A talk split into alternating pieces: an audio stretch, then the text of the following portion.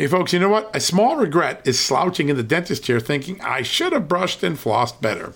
A big health regret is listening to your doctor and thinking I should have paid attention to nutrition when I was younger. I have that regret a lot. Better health today and when it matters most is why I take Field of Greens. Field of Greens is unlike any fruit and vegetable or green product. Field of Greens isn't watered down extracts. Field of Greens is an organic superfood. It's whole fruits and vegetables. Each fruit and vegetable was selected by doctors to support vital body functions like heart, liver, kidneys, metabolism, and of course your immune system. And only Field of Greens is backed by a better health promise. At your next checkup, your doctor will notice your improved health or you're going to get your money back. Don't look back and say, I should have paid attention to nutrition when I was younger. Field of Greens is a key to better health today, right now, and when it matters most. Let's get you started with 15% off and free shipping. All you got to do is visit fieldofgreens.com and use the promo code JUSTNEWS at checkout. That's promo code JUSTNEWS at fieldofgreens.com.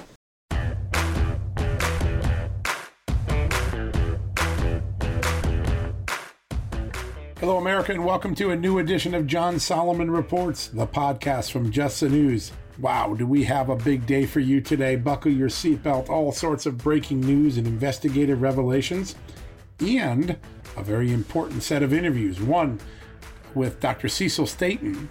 He is the head of the largest hotel owners association in America. He's going to talk about what's been going on with the shutdown, the coronavirus shutdown, some extraordinary generosity by hotel owners but also some extraordinary need. He gives a prediction about how much money and how much time the hotel industry is going to need to recover from this pandemic. You are not going to want to miss his predictions and his inside tales of what's been going on in the hotel industry. And then we're going to hear from Dan Hoffman. Yes, the former CIA station chief from Moscow, now free to talk. That he's retired from the CIA. He's got some big, big revelations about Russia, about John Brennan, about China uh, about what he'd like to see the intelligence community to do to fix its earlier assessment about Russia's intentions in the 2016 election. You're not going to want to miss it. It was such a great interview. We're going to break it up into two days. You're going to get the first part today. Tomorrow, we're going to do a special edition of John Solomon Reports to give you a little bit more. Uh, this is one interview you should listen stem to stern. Dan Hoffman, one of the CIA's great Russian spy craft, tradecraft experts he knows exactly what Moscow was up to, and it's very different from what the John Brennan CIA and the James Comey FBI told us. You're going to want to hear it all. But first, let's go to a commercial break and hear from our great sponsors. We'll be right back.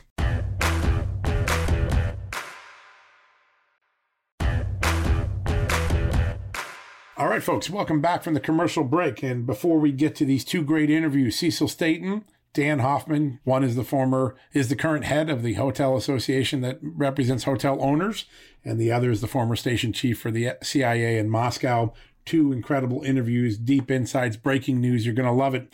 But first, I want to talk about a couple of stories that have broken on the um, Just the News website. They're important. They're stories I've worked on, others have worked on.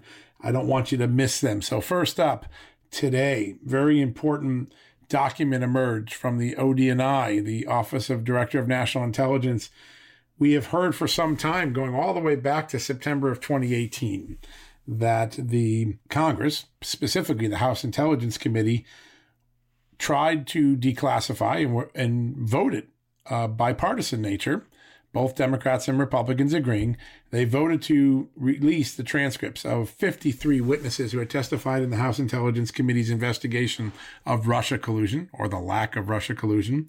Um, that happened back in September 2018. 19 months later, none of those documents have been uh, released to the public, and I have the answer why. It turns out Adam Schiff, the Democratic chairman, previously the ranking member, uh, sent a letter in March 2019 to ODNI threatening them, warning them, do not under any circumstances, he wrote, share these transcripts with President Trump, White House lawyers, or anyone associated with the president. That put a wrinkle into the declassification process because many of the witnesses needed uh, their testimony needed to be reviewed by the White House for potential privilege, for potential equities, as they call it, intelligence equities. So 10 of the of the transcripts were deemed not to be able to be declassified because the White House and Trump were not allowed to see them based on Schiff's direct order to the ODNI. And the other 44, guess what? They were sent to Adam Schiff a while ago, and he's never released them. So, despite a bipartisan vote in Congress, despite all the talk that we want transparency, Adam Schiff has many of these transcripts, and he blocked the others from being declassified because he didn't want any helpful evidence to go to Donald Trump or his lawyers to defend themselves against the Robert Mueller report and the other allegations of collusion lodged against the president. That's a, a very important story. You can check it out at justthenews.com. It's leading the site right now. I hope you take the time to read it and, and see what it has to say. Second important development also on the Russia front today, we have uh, the Senate Intelligence Committee has released the fourth volume of its Russia investigation. Uh, this one defends what is known as the intelligence community assessment, the assessment that concluded that Russia did in fact engage in hacking and Facebook purchasing and of ads and other activities designed to meddle in the 2016 election.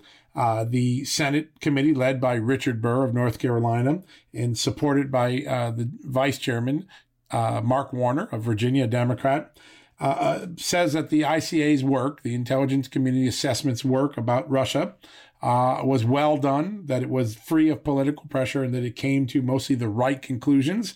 Uh, most importantly, it goes out of its way, and you're going to know why now because you've been listening to this podcast and reading just the news for a long time now.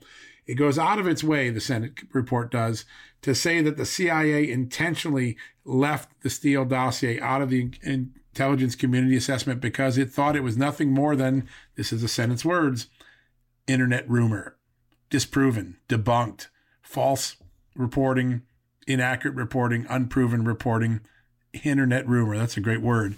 Well, at least the CIA knew what it was doing when it tried to keep that uh, information out of the report. Now, as we know, a little bit of the Steele report got pushed into the uh, footnotes or appendices of the report.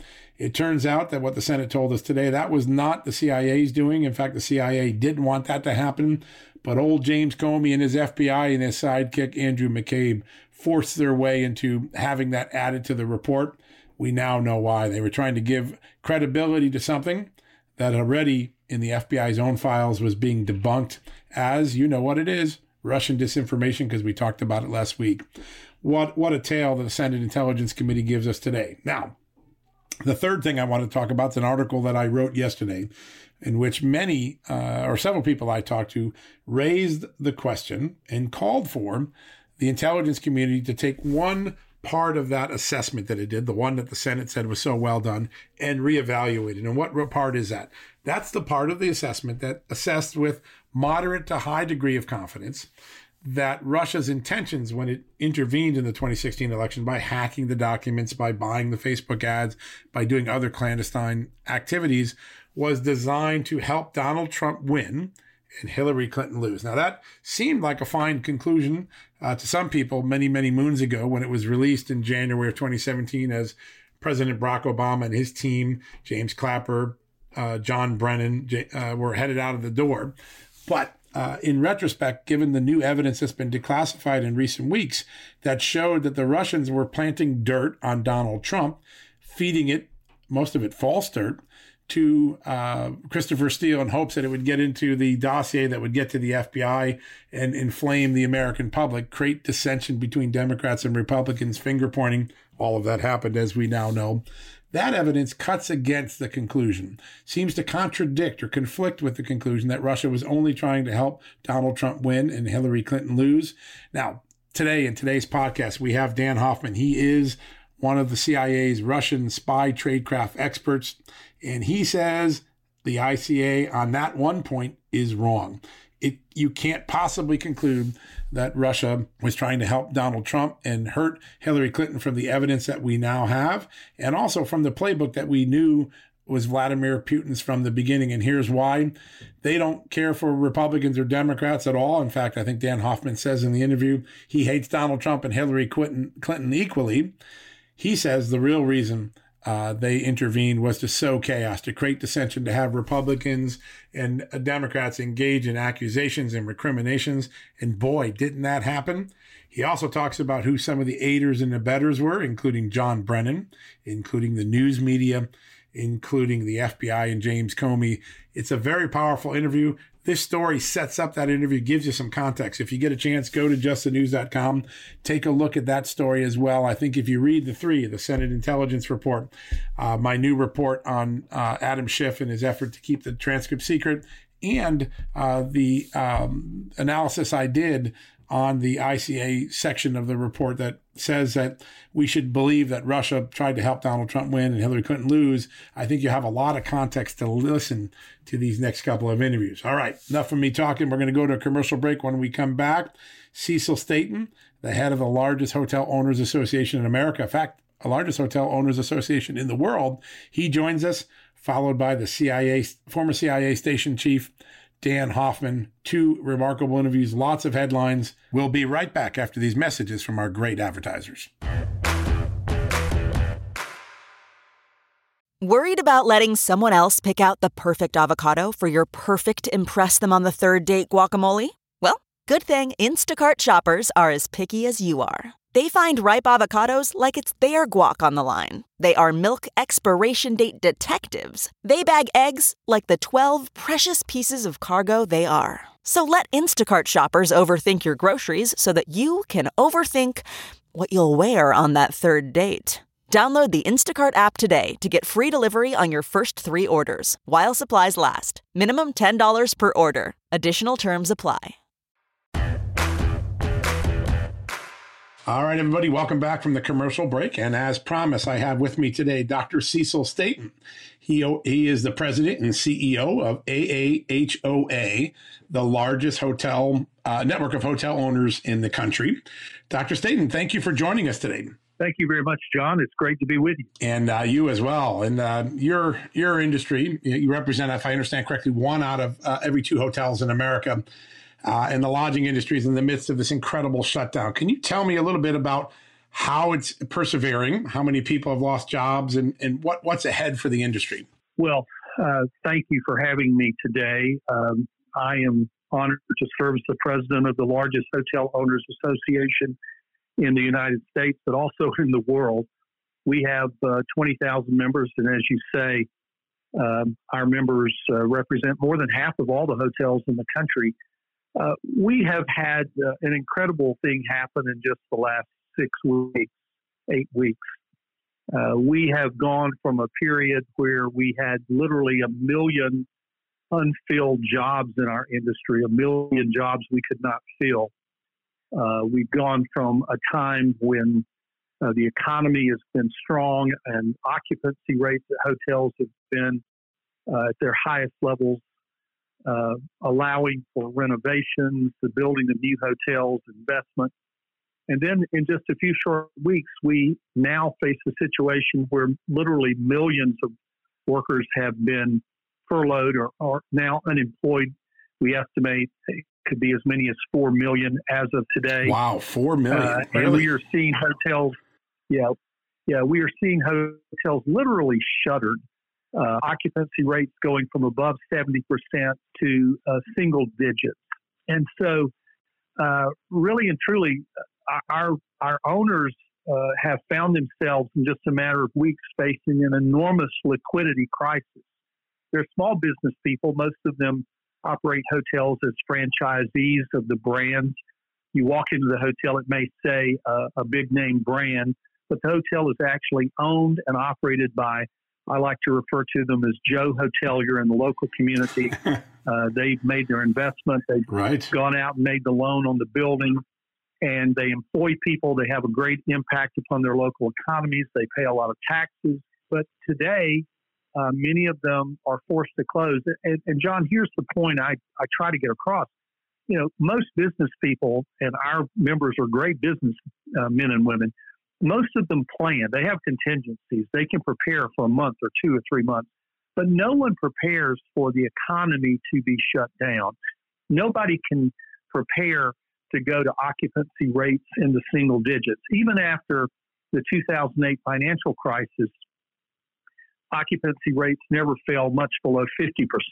Today, they're in the single digits. No one can really prepare for that with travel absolutely coming to a halt in our country. So they're in a world of hurt.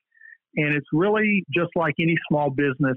how do you keep the lights on? How do you make your payroll? And how do you make your mortgage payment at the end of the month? Yeah, no, and the the tragic part about this is that this hit right as the high travel months were about to begin. Right, April, May, June, people are really uh, getting into the into the spring and summer tourism season. What does this uh, tourism season look like now? How how many millions or billions of dollars uh, could be lost uh, from the lodging industry during this window? Well, we estimate that every day hoteliers across America are losing about a half a billion dollars in room revenue every day. So that's three and a half billion dollars per week. Wow. Uh, so you multiply this by however long it's going to last, and that's the dramatic impact it is having upon uh, economics of, of being in this business, the communities they're in, the employees who are being furloughed and laid off. Um, it, it, it's really uh, it's really unbelievable, but it is a huge economic impact. I, I, will tell you, John. One of the things that's often said about the hotel industry, we are a signal um, uh, in in the U.S. economy. We're we're sort of an indicator of of things. Right. We are usually the first to be harmed, and we are often the last to recover. And that's the real issue for us. Uh, even if the economy uh, gets going again at some point this summer, uh, we know it's going to take months for the, there to really be a recovery for our industry. Normally, we're, we're estimating it'll be six to nine months before occupancy rates begin to return to normal, but it could be literally 18 to 24 months before revenues return because there'll be a lot of discounting in the short term in order to get the occupancy rates back up. Uh, they'll have to do that. But as you can understand, if you're used to $100 a night for a room and you're having to discount your rate to $50 in order to fill your bed, um, you know, your revenue is still going to be half of what it was. So it's going to take a while for this industry to recover. It, it's remarkable the numbers you just gave us, right? Four million lost jobs uh, and fifteen billion dollars a month in lost revenue already. That that those are staggering numbers. Um, now, Congress has tried to help in, in some degree, right? They passed the PPP and some other relief efforts.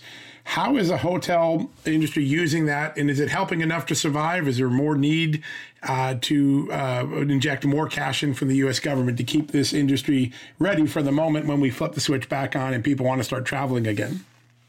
Well, it's a great question. Obviously, we were very grateful when Congress uh, came together and passed the CARES Act, including the PPP loans, uh, which obviously ran out of money uh, the end of last week uh, and maybe reauthorized here in the coming days. But um, yeah, it, it, it, was helpful. I think the difficulty is again, the PPP loans were really uh, about really supplying about eight to ten weeks uh, of revenue in order to retain uh, employees. Uh, I think the loans, in order to become grants, 75% of the funds had to be spent on employees, retaining employees. And so we're very grateful for that. Uh, unfortunately, uh, I really, really believe uh, it is not going to be sufficient to deal with the liquidity crisis of our industry. And I am very concerned uh, that a lot of our owners are, are not going to feel like they can really do this. I mean, very few people are going to borrow money. Very few business people will borrow money to keep employees on the payroll when there's nothing nothing for them to do. There's no business. Right. They can't even make their mortgage payments. So I fear, uh, you know, it, it is not enough. It, it, it, in my view, is a little bit of a band aid. But the problem for our industry is far more severe for the reasons I've already stated. Being a signal industry, it's just going to take a longer time for us to recover. I don't think anyone thinks that by mid-May when the PPP original loans would run out. Right. I don't think anyone that I know would say to, to me, yes, travel is going to be back by the middle of May. I don't think it's going to be back for months after that. So we've certainly lobbied uh, members of Congress to consider uh, not only uh, providing additional funds for these PPP loans, but to extend them for a longer period of time and to allow small businesses across the country to use them for things in addition to payroll. Yes, they want to hold on to their staff, because they're going to need them when travel resumes. And as I stated earlier, we had actually a million unfilled jobs literally two months ago. So we are concerned about that.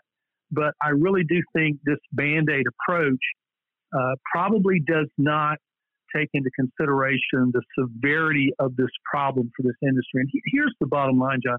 At the end of this, we want hoteliers to be there, to be able to pick up the pieces and resume their businesses and participate in the recovery. But if someone has lost their hotel in foreclosure uh, after three or four months, uh, and you know, I, I am really concerned that the communities of this country are going to be littered with the carcasses of small businesses that have failed. Mm. And if if we let that happen, then the recovery for our country and our economy is going to take so much longer than it would if we made the investment today on the front end and uh, help small businesses keep their doors open, uh, keep things going until we can get the economy's engine revved up again, um, as as we all hope and want it uh, to be in, in as, as quickly as possible. When you um, you look out over the horizon and you talk about the liquidity crisis, is there a number that the hotel industry has that says this is a number that will get us through the crisis? It'll make sure that we don't default, that we keep our workers in place. Do you have a number in mind that you've shared with Congress or the administration to try to um, get the industry to a point where it can turn its lights back on and really start serving the public when when people get back to traveling? Well, um, it, it is very difficult uh, to to put it into a one, you know, a number that's going to solve every problem. And and candidly, we know that there are limits as to what can be done. Sure. Well, the way I'd rather put it, and and we'll let the uh, the the folks who do the the numbers work it out, but we would very much like for them to extend the PP loans for several additional months. Uh, basically, originally it was calculated at two and a half times uh, your average monthly uh, payroll. So two and a half times again, that's going to get you about eight to ten weeks. We'd like to see that extended out. I would love to see it extended out at least six months. So if you do the calculations on um, what was in, originally in the PPP, what they're talking about adding to it, I think that's going to get it up to about $600 million. But I really uh, $600 billion. Right. But I really do think that number would probably have to double in order to have the impact that I think we really want to have. I mean, look, we can make the investment on the front end or we can pay for it over a longer period of time with unemployment, uh, with the failures of businesses and the ripple effects of that. I mean, by the way, our loans on many of our hotels that our members own and operate are in the securities markets. Uh, they're called CMBS loans, right. and they are sold to insurance companies and pension funds. And so, if these businesses fail, think about the values of, of the pension uh, of a firefighter or a school teacher in, in, certain states that own these securities in those pension funds. Yeah, the down and, downstream effect is enormous. Yeah. So, my point is, it can be a big number. I don't care if it's a trillion dollars uh, whatever it is, it's better to do it today than to have 22 million people. I think is where we are today with unemployment. Right. And millions of those are in the hospitality industry. And I've just talked about hotels, add restaurants to that, add uh, other aspects of the hospitality industry to that. Uh, some uh, have said to me that uh, really half of unemployment is now tied to the hospitality industry. If you want to have jobs for those people sooner rather than later, then we've got to help these businesses survive. And so it's a better investment to do it today. And that's why we're asking Congress to act and to consider uh, the implications of this and to really remove some of the bureaucratic hurdles. I mean, we still have a lot of members who haven't been funded in the first round of PPP. So here they are, three and three weeks, four weeks after this was even launched, and they've yet to get the funds. So we've got to get rid of some of these bureaucratic snafus and hurdles that are out there that we've been hearing about and that we hear about every day from our members who really haven't even gotten anything yet, but they're holding on, they're trying to hold on. And I think it's better to make the investment today than to have the lasting and longer term negative impact on our economy. And when you look at uh, when you, you're talking about a billion, uh, sorry, a trillion to trillion two, what 1.2 trillion, uh, that would be for right. all small businesses, including the hotel and restaurant industry, right? Is that a number that you're you're looking at? Is it the total PPP, or is that just for the hotel industry? No, I I think we would be very pleased to see uh, that kind of expansion of the program. I think that would be uh, monumentally helpful in allowing small business people to keep their doors open, to be able to make those mortgage payments for a few months, and to hold on to their employees. I, I think uh, that's the kind of investment we hope uh, that can be made. And for the hotel industry, you're really looking at a six month drag, right? A period of six months where you have to um, uh, get through a shutdown, then a slow wind back up before we get back to life as normal. Is that is that sort of the current planning that these hoteliers have? I think that's the minimum, given the data that we have. Uh, and, and, knowing, I mean, we can go back and look at what happened after 9 11. Right. We can go back and look at what happened after 2008. We've weathered recessions before, but there is nothing like this.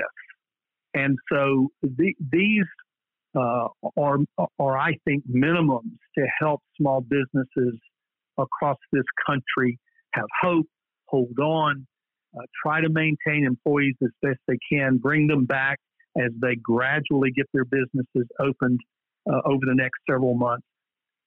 We just cannot assume, no one can assume that you're going to flip the switch on the economy and that everything is going back to normal. Right the minute you do that. It's not going to happen. It's going to take time, and I think six months is a reasonable uh, is a reasonable expectation, and I think one at which the investment that we're asking to be made will pay incredible dividends on helping the economy uh, when we're picking up the pieces and trying to get this thing going again. Well, that's a, that's a really great insight. And, and as we, we listen to our politicians and our political leaders, policymakers talk about this, um, we've got to be focusing on a longer period of town than, time than what uh, what um, we've been talking about in the media and in the policy circle so far. Certainly, that's the takeaway I have from this. Let me um, let me ask you about this because this is a part that goes underreported. But the lodging industry has been unbelievably active behind the scenes in supporting relief efforts during this pandemic, right? You're giving free rooms to medical personnel, college students who are displaced from their campuses, homeless um, folks who don't have a place on the street to be safe. How, uh, can you talk a little bit about what all your hotel owners are doing to help in that part of the fight and how long they can sustain that under the current circumstances? Well, such a great question. There's so many untold stories that I hope will come out eventually. I'm privileged every day to be on the phone with hoteliers across America, and the the stories are really, uh, well, they touch my heart. Uh, I've talked to hoteliers who have put up college students who were displaced, and uh, they were actually international students, had no place to go, and they put them up free of charge. Obviously, now more than 15,000 hotels across the country have participated in a program that allows first responders who need to be near hospitals or near places where they're serving uh, to be staying in their hotels uh, free of charge. They they told me, you know, look, I'm just keeping it at minimal cost, but this is the right thing to do. We want to participate. We want to help. Hoteliers are local business people. They uh, may be a franchisee of a major name brand, but at the heart, they are in their communities. Their public service uh, is uh, remarkable. They participate in local philanthropy in their communities, and they want to be a part of the solution to this. So I applaud them, and that's a wonderful part of this story that is yet to be told. It is remarkable. And I remember when I first came to Washington, there was a senator who said, um, America's greatest side is always shown when it's facing its greatest challenge. And when you hear the amazing things that our hotel owners have done to pitch in, uh, it, it, reminds me of that uh, that great prediction from, from that senator. So, Dr. Cecil Staton, uh, President and CEO of the AAHOA, the largest Hotel Owners Association, not only in America, but in the world. Thank you for joining us and sharing these insights. We're going to be watching what Congress does to help your industry over the next few weeks. Thank you so much, John. All right, folks, when we come back from the commercial break, Dan Hoffman, the former CIA station chief in Moscow, is going to talk about all things Russia and China and other great events going on in the world. You're not going to want to miss this. Come right back. Okay, it's time to commit. 2024 is the year for prioritizing yourself. Begin your new smile journey with Byte, and you could start seeing results in just two to three weeks. Just order your at home impression kit today for only $14.95 at Byte.com.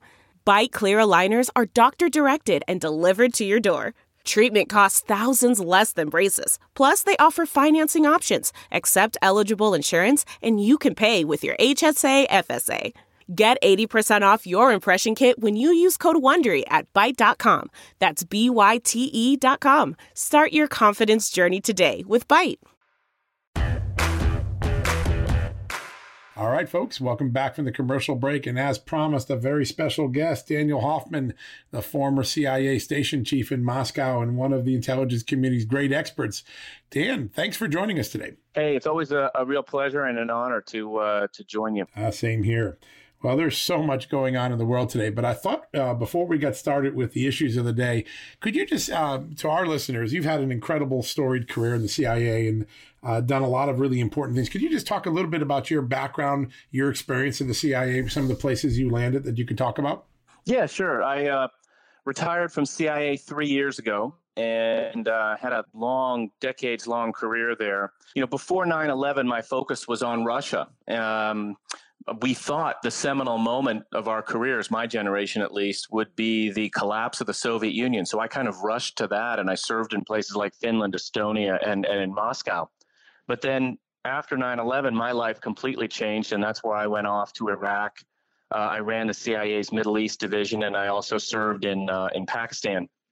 So along the way, I got to learn, you know, Estonian, Russian, Finnish, and Urdu, which was great, and uh, and serve my country. You know, it was uh, when I was young in my in my teens and early 20s, I was looking for something to do that would offer me the chance to to serve, and uh, that was what I chose. And and I was really thankful for having had the opportunity, and uh, and it was just a real honor to to have had that uh, that career at CIA. Well, we're lucky to have you served our country too. I know lots of people that have worked alongside of you, and I, have had the benefit of learning from your wisdom over the years. But um, you're you're a great patriot in our country. Owes you a great debt. Um, Let's start with some of the news today because um, uh, you have a, a, lot of visibility on how we deal with things like the rumors that um, uh, the North Korean leader Kim is is gravely ill, and of course we have to be careful because North Korea is such a difficult place to get real actionable intelligence on in real time. Um, how would the intelligence community today? And first, what do you assess of these rumors, and then secondly, um, what how does the intelligence community go about assessing something like uh, this rumor that that Kim is sick? So the rumors themselves are really helpful because the more we talk about it publicly, the more press coverage we have, the the the brighter the spotlight on Kim Jong Un. So where is he? Why isn't he out showing himself? There's a lot of pressure on him, starting in his own region from from South Korea, and he still isn't showing himself. And one would have to assume that he is unable to do so. Uh, the CIA has uh, a group of folks, leadership analysts, and this is what they do. Um, they track foreign leaders and they collect all source intelligence on those people. So that would be human intelligence, people close to a leader like Kim Jong Un. Very hard to do, but not impossible.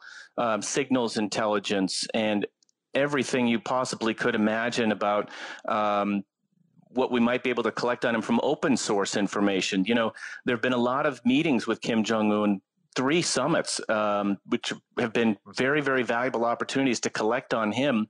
He's reportedly about you know five foot eight and 300 pounds, so he's not the healthiest guy. He's a he's a heavy smoker, and so it's certainly reasonable to think that he's got some medical problems. And we've got analysts at, at CIA and throughout the intelligence community who specialize in tracking leaders and also uh, doctors and others who can assess whether somebody's healthy or not just by looking at them in terms of how they are on television.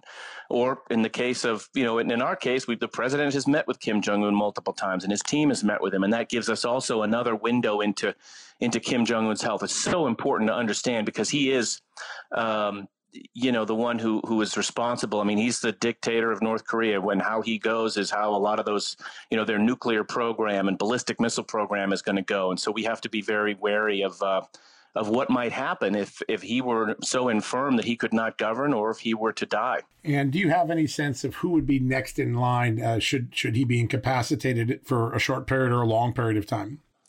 You know, there's been some talk that his sister has been, you know, elevated to such a position that she might be the one, though I wonder how Kim Jong un's own military would respond to that. I think the question here this is an unanticipated, if it were to happen that he dies, it's an unanticipated um, change in the regime. And typically, brittle autocracies like North Korea's, they don't react too well in this kind of situation. Um, there doesn't really appear to be a natural heir. Maybe there would be a regent like Kim Jong Un's sister, but there's going to be a lot of um, a lot of challenge for that for that hermit kingdom going forward. As far as who the next one is in line, that's absolutely a critical question in our intelligence community, I'm sure, is being asked and trying to answer at this very moment um, to the president of the United States. Yeah, no, it, it clearly is, and getting getting the best read and then being able to get the best policy prescriptions is going to be the the challenge for for the people surrounding the president right now. Um, I want to go to uh, the place you're really well familiar with, uh, Russia and Moscow, because um, long before most of my industry and long before most of the world understood that the Steele dossier wasn't what we thought it was, that it was uh, Russian disinformation and misinformation in a political document uh, with a lot of false allegations in it. You saw it for what it was because of your expertise in, in Russian spy tradecraft. And um, a lot of people are now starting to credit the, the wisdom that you've uh, bestowed uh, much earlier in the process. And I, I want to ask you, how did you get it so right? I mean, how did you know that the Steele dossier was being used by Russia to inject a false information? And how did our intelligence community and our congressional oversight committees get it so wrong? Well, uh, so the first thing about the Steele so-called dossier, I mean, dossier is such a a word I wouldn't use for what he did. He wrote 17 reports, um, and they're raw information that is, uh, as you said, pretty shoddy work on his part.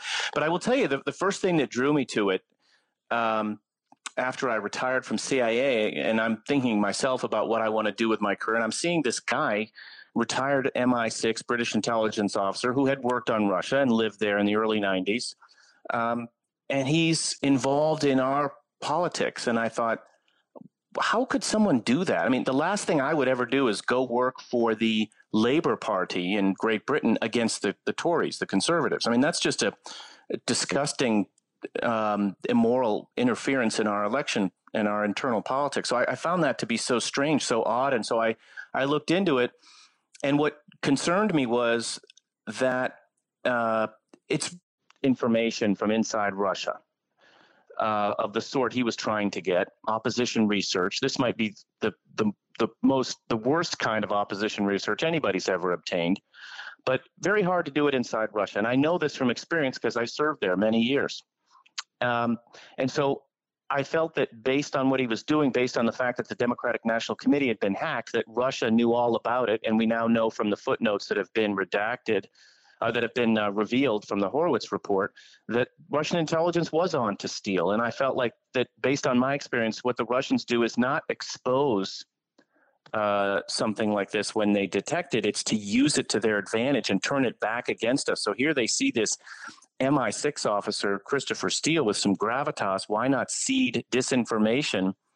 and sow greater discord in our political process as a result. So the Russians played this very well. It was extraordinarily inexpensive for them to do it. What was dis- disconcerting to me is that Steele, for one, wrote this. He should have known that it wasn't possible to do this without the Russians knowing. Um, and then that our intelligence community didn't do anything about it. Now, I, I frankly blame the FBI a lot less than I blame the CIA because, and, and specifically John Brennan, because understanding Russia, Russia that's really over to the Central Intelligence Agency, our Russia analysts. And I just can't believe that John Brennan didn't bring this dossier, so called dossier, to our team at CIA and say, hey, look, take a look at this, look at his sources, uh, and tell me what you think. Is any of this possibly true or not true? Um, the the problem is that the when the president was briefed on the Steele uh, reporting in January of 2017. It was Director Clapp, uh, Director uh, Comey who did it, and the intelligence community didn't weigh in on whether it was true or not true. They didn't even offer an analytical judgment. Usually we say we have a high or medium or low level of confidence. They didn't do that. That's an extraordinary dereliction of duty because Steele had already leaked it to Mother Jones. It's out in the public. It has done already exactly what Vladimir Putin wanted it to do, which was to be, uh, you know, fodder in our, um, you know, political meat grinder. So I, I'm sorry to go on on this one, but it is it is a massive self-inflicted wound on our part, and we're still to this day paying the price and uh, you know you flagged something that I didn't uh, pay attention to closely enough in in the TikTok, uh, but you're right. The CIA normally would offer its assessment alongside of the FBI during that presidential briefing, and you you noted it didn't. Was their silence perhaps a warning sign that what was going on may may have been a ruse? I don't know why John Brennan didn't say something to President then President elect Trump. Number one. Number two. I don't know why Director Clapper didn't make a public statement a little more forceful about Steele's reporting. Um, now, Steele was a reporting source of the FBI. That's an issue. He was biased. Let's remember that that he was so strongly opposed to to then candidate President Trump. He didn't want him to be elected, and he felt like he needed to do something about it. That's what drove him. So when we're right. running sources, we always look to see does our source have a bias? Are they telling us something that they that, that is in their interest, in other words. We at, at CIA, our best analysts are dispassionate. We don't have predisposed views. I like to think of myself as that sort of person, even though I was on the operational side, stealing the secrets um, and recruiting spies, something John Brennan like to say we didn't do, but we actually do. Um, but that's another topic for another day. Um, but our, our analysts are dispassionate, and that's not what Chris Steele was being, obviously. Um, he had an axe to grind and he was out there to do just that. And um, we allowed that, you know, kind of that virus to be in, to be infected into our into our political process. And I, I really think there was so much more that we could have done. Um, the president has said some things about our own intelligence community that people find uh, some in the intelligence community even abhorrent. You know, but right. talk about getting off on the wrong foot with with Brennan and Clapper and Comey. Uh, that was a horrifically bad start with a president who hadn't had any experience really working at all with the intelligence community. Yeah, no, that bond of trust got off to a very, very shaky uh, start. Um, one of the things that I enjoy about your writings and your appearances on TV is the um, the analytical assessment of how you you look at Russian spying and their tradecraft and how different the media and quite frankly the political public um, uh, uh, gauges it because everyone expects it's a very linear line. They did this because therefore they were trying to do Y. And in fact, it's right. much more cat and mouse. And you wrote a column a couple years ago at the Hill when I was there that I thought was one of the most important columns of the last two years on this issue, where you assessed the Trump Tower meeting, the famous meeting where a Russian yeah. lawyer comes in to meet with Don Jr. Could you tell folks or remind folks of what that what you wrote there and how prescient that has turned out to be as well? Yeah. So the the two things I wrote, you know, that I felt very, very strongly about, and I felt that our media was getting way wrong on on President Trump and, and the campaign. Um, were first the Steele dossier. We've been through that. I wrote a piece in the Wall Street Journal about that January 2018. And then I wrote a piece in, in actually the New York Times in July of 2017, uh, in which I said, look, the, the Trump Tower is not collusion. That's not what it was all about. Um, no one goes to Trump Tower for a clandestine meeting. There's lots of security there. Um, you've got yep. to go through lots of security. They sent three Russians with one of whom, Natalia Veselnitskaya, um, has was a lawyer for the Russian security police, the FSB. So those are high profile people. It was all started with an email from a British publicist um, again, not the way you start a clandestine operation. What Vladimir Putin was doing, and the point I made in that piece in The Hill, Vladimir Putin's messing with our democracy and he wants us to know it. He hates Republicans. I guarantee you, all the listeners, Vladimir Putin hates Donald Trump just as much as he hates anybody else in our country. Um, he just finds different ways to target him. Um, and in the case of the Trump Tower meeting, that was kind of a poison pill. He wanted to make it, Putin wanted to make it appear like there was something nefarious when there wasn't, because he knew that Democrats would criticize the president for it. The president would say, I didn't do anything wrong. There wasn't anything that happened here that was untoward, and there wasn't. Um, and then you'd have them fighting with each other, which is Putin's goal. Vladimir Putin, the, lots of people ask the question was Russia trying to interfere on behalf of one candidate or the other? That That's a superfluous question. Um, they weren't. Uh, and, and our own report from the Director of National Intelligence, January 2017, shows that we could never determine the impact, if any, that Russia made. But Vladimir Putin just wants to influence the dialogue. He wants Democrats and Republicans at each other's throats, and that's what he got. When you accuse President Trump of something he didn't do, he's going to respond as he did, and rightly so. Um, and then you get both sides fighting with each other and, and unable to do other things as collateral damage. And Vladimir Putin, what scares him the most is democracy. Um, and he feels like that his own opposition derives inspiration from our country, from the United States everything that's enshrined in the Constitution and Bill of Rights. So he wants to take us down a notch. This is how he does it. It's uh, it is remarkable, and uh, you look at. I know a lot of people have criticized the media coverage of this, but you look at those columns that you wrote for the Wall Street Journal, the Washington Times, uh, the Hill. They have aged remarkably well, and at the time, they were running against the tide of of a lot of media coverage that was suggesting that this was preposterous. But at the end of the day, um, your your knowledge of the Russian tradecraft really really educated us and got us to a point where we could we could talk about this and have an honest conversation. If you are sitting there today and you're the DNI or the CIA director, um, do you believe it's time for the intelligence community to go back and reassess that part of the assessment? I mean, there's parts of it that everybody agrees on, right? Uh, there was some hacking, there was some Facebook intervention, but the part about who Russia was trying to help and who they were trying to hurt in the election, would that be in the, the public's interest, the nation's interest to reassess that based on what we now know? It would, in my opinion. What I've always said is this, and this is a nuance that's going to be sometimes I think it's lost uh, in the translation sometimes. But look, um, there were Russian bots, uh, Russian ads on Facebook and other things that were designed to drive us into extremes on both ends of the spectrum first.